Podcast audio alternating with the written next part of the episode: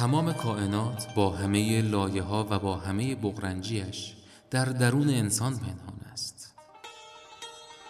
شیطان مخلوقی ترسناک نیست که بیرون از ما در پی فریب دادنمان باشد، بلکه صدایی است در درون خودمان. در خودت به دنبال شیطان بگرد، نه در بیرون و در دیگران، و فراموش نکن هر که نفسش را بشناسد پروردگارش را شناخته است.